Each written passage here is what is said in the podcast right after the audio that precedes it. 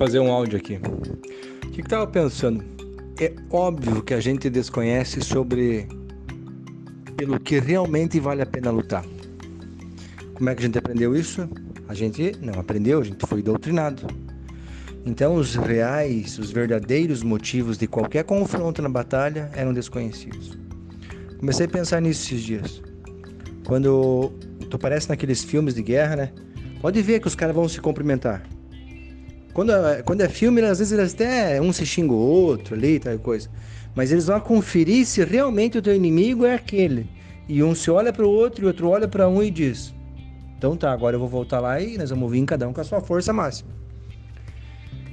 Claro que a justificativa para uma guerra tem que ser algo que faça o povo lutar.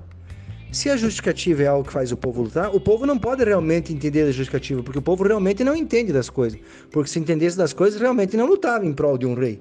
Então é óbvio que o rei tem que dar uma justificativa que vale a pena o cara se sacrificar. Né? Tava pensando um pouco junto com isso aquela frase do, do agora me fugiu o nome do general lá que, que o Fernando Pessoa coloca no poema, né? Navegar é preciso, viver não é. Né? Acho que é Ptolomeu, se não me engano. Né? Então, ou seja, o que o cara disse? O cara estava com o navio pronto para ir para guerra, disse: ó, navegar é preciso, viver não é, quer dizer, vamos ou não vamos? Claro, se, se todo mundo resolve não ir navegar, não ia para guerra e o cara não vencia a batalha. Então, qual é o verdadeiro motivo de qualquer confronto? Então, o resultado, nós não sabemos desde a Idade Média, desde que se inventou as batalhas, as guerras, o que realmente nós temos que confrontar.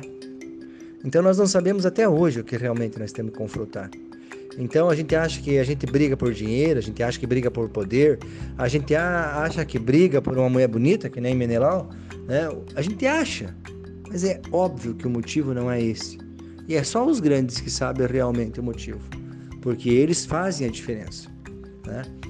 Então a maioria do povo não sabe pelo que lutar. Logo, luta constantemente todos os dias pela sobrevivência medíocre.